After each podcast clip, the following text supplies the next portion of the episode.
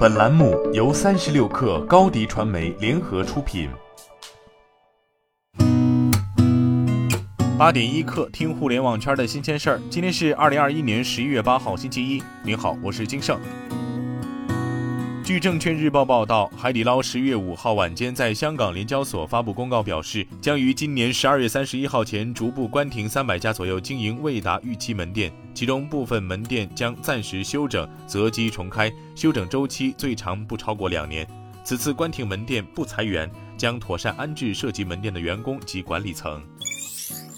港交所权益资料显示，中国恒大减持三点三亿股恒腾网络，交易完成后，腾讯持股百分之二十三点九，跃居恒腾网络第一大股东，恒大持股百分之二十二点九八，为第二大股东。据悉，恒大凭借此次减持股份回笼现金七点一七亿港元。二零二零年十月二十六号晚间，恒腾网络宣布以七十二亿港元的价格收购如意影业，公司主业转向影视行业。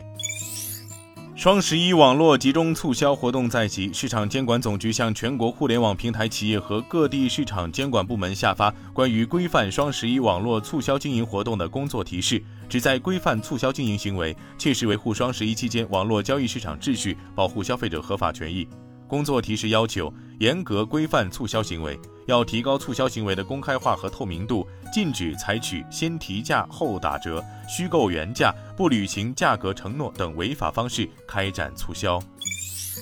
据财联社报道。在第四届中国国际进口博览会举办之际，中国石油国际合作论坛暨签约仪式在沪举行。论坛期间，中国石油天然气集团有限公司所属公司与沙特阿美、梅赛尼斯亚太有限公司、斯伦贝谢、西门子能源、贝克休斯等来自全球三十三家合作伙伴签署三十三份采购协议，合同总金额近一百五十五亿美元。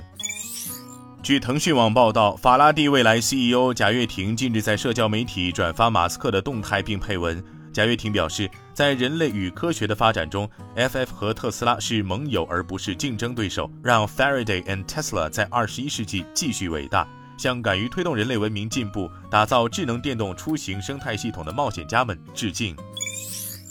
据券商中国报道，上海证监局披露，恒泰证券上海九江路营业部在引流开户活动中，将开户奖励简单与开户数、客户资产值等挂钩，未将员工展业行为的合规性、客户投诉情况等作为考核的重要内容等，被监管对该营业部采取责令改正的监管措施，而相关营业部负责人也被出示警示函。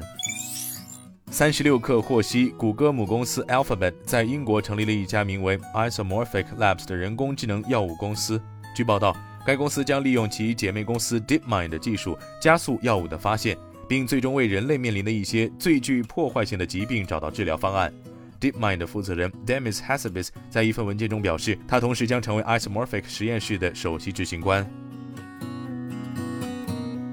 今天咱们就先聊到这儿，我是金盛，八点一刻，咱们明天见。